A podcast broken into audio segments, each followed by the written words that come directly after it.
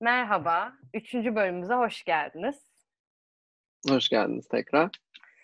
Emm, evet, en son beyinden ve rüyalardan bahsetmiştik. Onu şöyle bir cümleyle bir özetleyelim. Aslında oradaki önemli nokta, emm, rüya görürken de beyinde bir sürü şey oluyor ve bu bahsettiğimiz bir sürü şey, bir sürü aktivite ya da, eee, aktivite olmaması, bunlar aslında rastgele, eee, süreçler değil.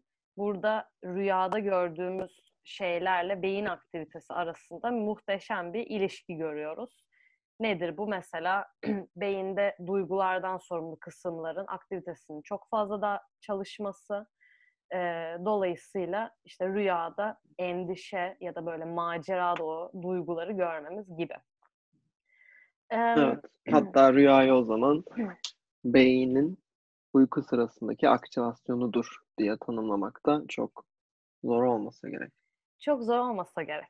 Evet ama, emm, ya, şimdi tabii burada şöyle bir şey var, emm, ve bu bu yani günümüz için de geçerli tabii ki ve bu, işte, Freud dönemi vs. için de geçerli. Aslında burada pek çok hem kültürel hem de, eee, kişisel inanç sistemleri böyle bir düşünceyle ciddi tehdit altında.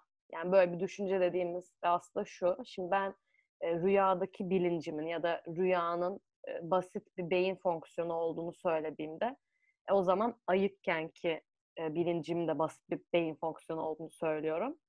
Emm, ve bu da demek oluyor Evet. ki, eee, beynim yoksa benim bilincim de yok, ben de yokum. Eee, beyin bittiğinde her şey bitiyor. Hı hı. Öyle değil mi zaten? İşte, bunu bunu sindirmek tabii biraz bence zor. Evet. Emm Evet, evet. Kesinlikle bu bununla barışmak, bunun Bununla barışmak, bu şekilde yola devam etmek. Emm, ama evet, şimdi buradan, emm, beyinle alakalı bahsettik. Eee, en son yayınımızda aslında birazcık rüyaların fonksiyonuna da böyle bir giriş yapmıştık. Biraz ondan da belki devam edebiliriz, rüya fonksiyonu konusundan. Hı hı. Freud öncesinde de aslında rüyalara birçok fonksiyon biçilmiş. Hani. Freud'un rüyalara biçtiği fonksiyon bize şu an ne kadar ilk bölümden de anlayacağımız gibi garip gelse de, uzak gelse de, Hı hı. eee, doğru olmadığını söylesek de ondan önce de aslında çok garip fonksiyonlar biçilmiş. Ne ne gibi fonksiyonlar var mesela Aylül? Eee, mesela, işte, bu, eee, öteki dünyalardan gelen mesajlar. Bu çok hı. şey bir fonksiyon. Yani, eee, rüyaların aslında, eee, işte, mesela ölülerin, eee, rüyalarımızda bizi ziyaret ettiği düşünceleri, Hımm. emm, ya da, işte, Öyle bir mesela deneyin oldu mu senin hiç? Deneyimin. Benim öyle bir deneyimim oldu. Hı. üniversitenin ilk senesinde, eee, rahmetli anneannemi görmüştüm rüyamda, eee, ve gerçekten, yani, çok gerçekçi bir rüyaydı. Eee, işte, Evet. yatakta uyuyorum, odamın kapısı açılıyor ve anneannemi görüyorum ve, eee, fiziksel, eee, öğelerin dışında aslında his olarak, yani, anneannemi çok net bir şekilde karşımda hissettim. Hı hı. Eee, ve tabii ki, işte, hani, ertesi gün, annemle de konuştuğumuzda şey dedik, yani, evet, hani, anneannem beni ziyaret etti. Emm, Evet. İşte, tam ama da bu tür evet. şeyler, bu deneyimlerin o gerçekliği Evet. bizi, eee, bu tür açıklamaları yapmakta zor bırakıyor, bizi Aynen, zorluyor. evet. Ama Ama, belki de işte, bu beyin daha yine. kolaydır. Evet, Evet. yani, orada da Limbik aslında sistem. evet, yani, limbik sistemde orada inanılmaz bir aktivasyon var ve limbik sistemin dışında aslında duyu sistemlerinde de, eee, tabii ki orada aktivasyonlar var. Emm, ama evet, yani, sonuç olarak eskiden, böyle fonksiyonlar ya da mesela benim, işte, eee, çok insandan duyduğum, eee, işte, rüyada bir şey görüyorsun ve ertesi gün aynısını yaşıyorsun. Yani, mesela bu Hımm. da, hani, belki fonksiyon olarak gibi değil ama bu tarz rüyalardaki mistik inanış, eee, durumu. Evet, evet. Emm, ama tabii bu şey olarak dikkat edilmesi gereken bir konu. Yani, çünkü, emm, evet, rüyanda bir şey gördü gördün ve ertesi gün bunu yaşadın ama çoğu rüyamızda aslında böyle bir, şey yaşamıyoruz ve bu, hani, istatistiksel olarak baktığımızda aslında bu tamamen bir tesadüf. Yani, Evet. çok da anlam yüklememek lazım galiba buna. Kesinlikle. Dejavu ile aslında bir farkı yok. Aynı şekilde onu da o istatistiksel rastlantı olarak açıklayabiliyoruz. Çünkü yaşadığımız deneyimlerinin %99.9'unu daha önce yaşamadığımıza eminiz. Evet. Ee, o küçük miktarlarda tesadüfle kesinlikle açıklanabilecek şeyler. Evet. Peki o zaman e, fonksiyon diyelim Kaan'cığım. E, nasıl? Fonksiyon kısmını biraz sana bırakmak istiyorum. Orada çeşitli fare deneyleri falan var. E, Evet, bir önceki bölümde biraz giriş yaptık zaten.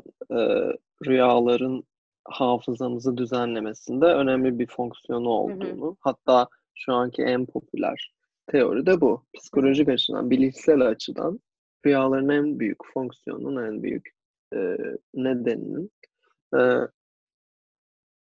sahip olduğumuz hafızamızı, anılarımızı bir şekilde tekrardan Tazeleme. karma, Hı. e, düzenleme, tazeleme, işte hipokampüsten daha uzun dönemli onları saklamak için e, gerekli bölgelere geçirme olarak biliyoruz. İşte hı, farklı anılarımızın birden canlanması rüyalarımızda e, geceleri, hı hı. işte e, hiç uzun süredir görmediğimiz birinin ya da bir olayın, bir yerin aklımıza gelmesi de bu e, sürecin bir sonucu olarak aslında karşımıza çıkıyor. Bundan bahsettik. Onun dışında rüya ne dedik? Aslında uykuyu inceleyen e, bilim insanlarının yaptığı çalışmaların küçük bir kısmı. Küçük hı. değil belki ama bir kısmı olarak yer alıyor. Yani rüya dışında uykuda olan o bahsettiğimiz beyin aktivasyonunun başka e, fonksiyonları da olduğu gerçek. Hı hı. İşte e, fareler ve sıçanlar üzerinde bir deney yapıyorlar. Nasıl bir deney bu? Bir grup farenin uyumasına izin vermiyorlar. Özellikle REM uyku sürecini sürekli aksatacak deneysel bir süreç. Bir grup fareyi de normal kendi e, yaşam akışlarına bakıyorlar. Hı İşte hı. fareler geceleri uyur normalde. Geceleri uyuyorlar. Sabahları da pardon geceleri e, ayaktadır. Hı hı. Sabahları uyur. E, diğer grup yani e, bizim deneysel grubumuz uyku uyumasının önlendiği grupta bir takım e, belli aşamalarla değişiklikler görüyor. Ne gibi değişiklikler? Öncelikle bu farelerin, sıçanların çok fazla üşümeye başladıklarını hı. görüyoruz. E, ne kadar yemek yeseler de Evet. çok inceldiklerini görüyoruz. Önlerinde istedikleri kadar deri, derileri soyuluyor. Evet, derilerinde bir soyulma görüyoruz. Bağışıklık sistemlerinin e, düştüğünü görüyoruz. 3-4 hafta sonunda e, kafeslerin en sıcak yerlerinde olmalarına rağmen, önlerinde istedikleri kadar su ve yiyecek olmalarına rağmen çok kötü durumda.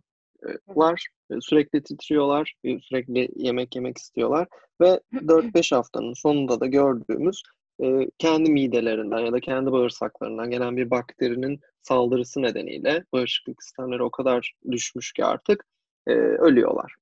Evet. Bu da bize neyi gösteriyor aslında? Rüyaların ya da uykunun bu psikolojik, bilişsel fonksiyonların dışında tamamen fizyolojik ve Evet. e, yaşamımızın e, temelini oluşturan bazı fonksiyonları olduğunu gösteriyor. İşte gün boyunca biz neyle uğraşıyoruz sürekli? Kendi vücut ısımızı dengelemekle uğraşıyoruz. Fakat gece boyunca e, yorganımızın altında sıcacık yatarken bunu yapmamıza gerek yok. Evet. Bu sırada vücut ne yapmış oluyor? Hem beyin hem vücut e, dinlenmiş ve bir sonraki gün için aslında bu regülasyonu yapmak için, bu e, sıcaklık dengesini yapmak için ya da vücudun diğer fonksiyonlarını gerçekleştirmek için dinlenmiş oluyor. Evet. Bizim aslında rüyalar için, uyku için söyleyebileceğimiz en büyük fonksiyon da bu olabilir. Bir sonraki güne hazırlık için dinlenmek, e, beynin ve Kapasiteyi korumak. vücudun fonksiyonlarını evet bir süre boyunca kapatmak. Evet. Bir de tabii burada e, çok önemli olan aslında gelişimsel fonksiyonlar da var. Yani ben Hı hı. e, tabii çocuklarla çalışan ve dil gelişimi üzerine çalışan biri olarak bu gelişimsel fonksiyonlar da bence çok önemli. E, burada aslında deneyler şunu gösteriyor. Bu REM e, dediğimiz e, uyku yani işte artık rüya ya da REM aynı şey. E, yeni doğan bebeklerde çok daha uzun e, ve yaş arttıkça aslında REM süresi kısalıyor. Hı hı. Ee, ve burada tabii ki iki tane şey var. Yani birinci şey yeni doğanlar e, rüya görüyor mu? Evet görüyorlar. En azından REM aktivasyonuna bakarak bunu söylüyoruz. Ama tabii ki burada e, çocuklarda e, dil gelişimiyle beraber aslında rüyaların e, daha kompleks bir şekil aldığını görüyoruz. Çünkü işte dil gelişimi gerçekten aslında bir, yani tüm birçok bilişsel süreci etkiliyor ve rüyaları da aynı şekilde etkiliyor. E, ama burada önemli olan aslında bu REM'in e, yeni doğanlarda uzun olmasının e, sonucu yani aslında bu bu şunu gösteriyor. Demek ki REM e, REM'in bir fonksiyonu var. O fonksiyon da aslında beyni geliştirmeyle alakalı bir fonksiyon. Yani uykudaki tüm bu bahsettiğimiz beyin aktivasyonları beynin kendi gelişimine de katkıda bulunuyor. Ve o yüzden zaten küçük yaşta REM çok daha uzun. Fakat yaş arttıkça artık beyin gelişiminin de e, daha artmasıyla beraber REM süresi kısalıyor. Yani e, bu da aslında beyin gelişimi içinde e, rüyaların olmasa bile yani burada zaten bence o ayrım yapmak da çok önemli. Rüyaların tek başına bir e, fonksiyonu yok ama rüyaların altında yatan tüm bu beyin mekanizmalarının bir fonksiyonu var. Ee, evet. Bunu da ve o beynin gelişmesinden de bahsettiğin kısım aslında beynin tamamen fizyolojik olarak işte evet. yeni nöronların oluşması, nöronların başka bölgelere e, aktarılması, işte nöronlara yardımcı diğer hücrelerin onların etrafını sarması gibi tamamen burada biyolojik bir gelişmeden bahsediyoruz. Evet. Evet. Psikolojik gelişmenin de üstüne zaten Üstünde. günlük hayatlarında bebeklerin yaptığı bütün şey o. E, geceleri boyunca da bu REM döneminde bunu yaptıklarına dair birçok araştırma var. Evet. Bir de tabii burada e, aslında hani bu REM ve fonksiyon uykudan bahsettiğimizde e, tabii ki aslında en büyük e, avantajlar yani REM süresinin e, uzun tutulması ama aynı zamanda REM olmayan uyku süresinde uzun tutulması. Fakat burada e, biz bununla alakalı da çeşitli şeyler okuduk e, Kaan'la. Bu e, işte kaç saat uyku lazım? Yani ideal uyku süresi ne? İşte genelde e, ne bileyim 7-8 saat falan deniliyor ama e, bu tabii ki kişiden kişiye değişen bir şey aslında. O çok önemli. Sadece en azından e, bildiğimiz bir şey var. E, bilimsel çalışmaların gösterdi. O da şu.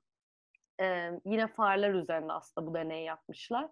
E, işte kimi fareleri e, REM sırasında yani REM uykularından mahrum etmişler. Kimi fareleri de e, genel olarak tüm uyku e, periyodundan mahrum etmişler.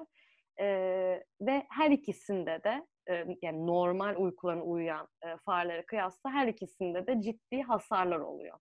Ama REM grubu ve genel uyku grubu arasında bir fark olmuyor. Yani dolayısıyla sizin aslında e, işte hani REM uykumu kesin uyumam lazım gibi hani böyle bir e, şey aslında bu bir yanılgı. Genel olarak uykudan mahrum olduğu zaman fareler ve insanlarda e, tüm bu bahsettiğimiz negatif e, efektler ortaya çıkıyor. E, evet. Ve bu vücut ısısıyla alakalı da e, şöyle araya bir e, parantez açalım. E, bu mesela işte İspanya'da, İtalya'da yapılan siestalar benim çok sevdiğim bir günün vakti. Bunun da aslında yine e, vücut ısısı da bağlantısı var. Yani çünkü e, tabii da, yani sıcaklık arttıkça beyin iyi çalışmıyor ve beyin uykuya gitmek istiyor. Ve siesta'nın evet. aslında hani bu yüzden mi çıkmıştır bilemem. E, ama Hı-hı. bununla kesinlikle bir alakası var. Mutlaka. Coğrafya kadardır biliyorsun. Coğrafya. Evet. İşte. ee, peki bu konuyu da o zaman fonksiyonel e, konuyu da bu şekilde toparlamış olduk. Ee, hı hı. Şimdi birazcık da belki e, bu rüyalarda yine işte tekrar eden e, rüyalar. Birazcık bunlardan bahsedebiliriz. Belki birazcık e, lucid dreaming'e belki bir e, giriş yapabiliriz diye düşündüm. Hı hı. Bu e, tekrardan senin var mı hiç böyle tekrar eden ya da çocukluğunda tekrar etmiş rüyalar? Var aslında. Özellikle hastayken yani e, hasta yatıyorken gördüğüm rüyaların ortak özellikleri olduğunu keşfettim. Hı. Bir de ben e, uyku günlüğü tutuyorum. Yani uyan, uyandığımda ve hatırladığımda uykularımı yazıyorum, e, rüyalarımı yazıyorum. Ee, o da belki yine olaylar, yerler, kişilerden ziyade ögeler. O ögelerden de kastım ortak duygular var işte acı var, e, korku var gibi. E, o da aslında yine basit bir şekilde açıklanabilir. Vücut kendini e, tehlikede hissettiğinde yani hasta olduğunda yaşama için e, mücadele verdiğinde aynı sistemlerin beyinde aktive olması aslında çok da garip bir şey değil. Evet. Bir de aslında belki burada eee, şunu da söylemek lazım. Yani yine biraz fonksiyona geri dönmüş olacağım ama hani rüyada eee, çünkü mesela benim de hani genelde rüyalarımdan hatırladıklarım tabii ki hani mutlu rüyalarım da var. Eee, ama işte bu eee, endişe verici konular, ondan sonra eee, bir yerlerden kaçma, bir yerlerden atlama vesaire bu tarz daha böyle negatif duygular baskın.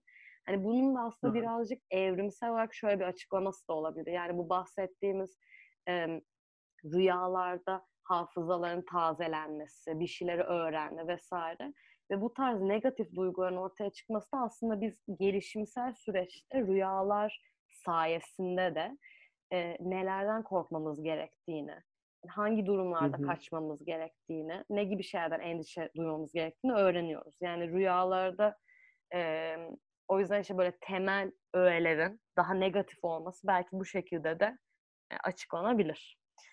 Evet. Em, Ve de rüyaları bir sonraki güne bir hazırlık olarak düşündüğümüzde o evet, e, dinlenme periyodu olarak olsun, hazırlık periyodu olarak olsun, e, evrimsel açıdan baktığımızda da en çok karşılaşmasını beklediği ve hayatını tehdit evet, edebileceği şeylerle, nesnelerle, konseptlerle başa çıkıyor olması yine evet e, açıklaması kolay bir şey aslında. evet.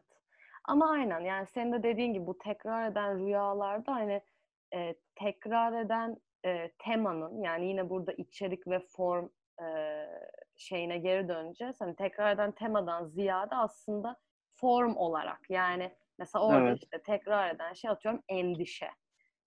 Hı Ee, hı. hani buna birazcık daha takılmak lazım. Ve bunun üzerine tabii ki doğal olarak senin hayatında e, tarihsel gelişimler, senin yaşadığın şeyler bunlar ekleniyor ve o şekilde bir rüya oluşuyor.